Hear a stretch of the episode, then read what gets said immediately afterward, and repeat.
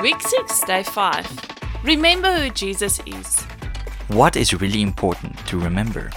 Do you need to remember a lot of things? Welcome to Adoxedo Kids Drive Time, a family devotion on the go. Hello, I am Rowan. And I am Rianka. Oh no, I forgot something at home. Well, if it's not something that you can't live without, then it's okay. No, it's not important. To listen to what Hariri has to share with us is much more important to remember. We shout your name, Jesus, your love stays the same. What is really important to you? To have everything you want or everything that God wants for you? God's will is the best thing for us, and He knows what's best for us in every situation, and His timing is always right. That was a big lesson to learn for the Israelites as well.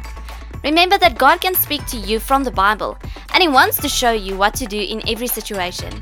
We need to remember everything we learn from Jesus and who Jesus is.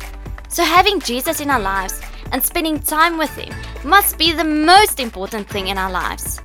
Jesus said in John seven verse seventeen, "If anyone chooses to do what God wants, then he will know that my teachings comes from God."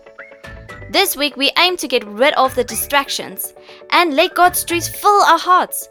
Most of all, to be aware of God's presence in our lives and to look from His perspectives at our lives. Most of all, to be aware of God's presence in our lives and to look from His perspective at our lives.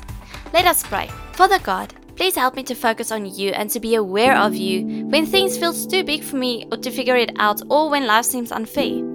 Help me to remember that You are the only one who sees everything and knows everything. I want to trust and obey You every day of my life. Please teach me how to take my feelings and to give it to You. Amen. Wow, another great week to remember. Remember Jesus first, and join us next week for more powerful messages from Jesus.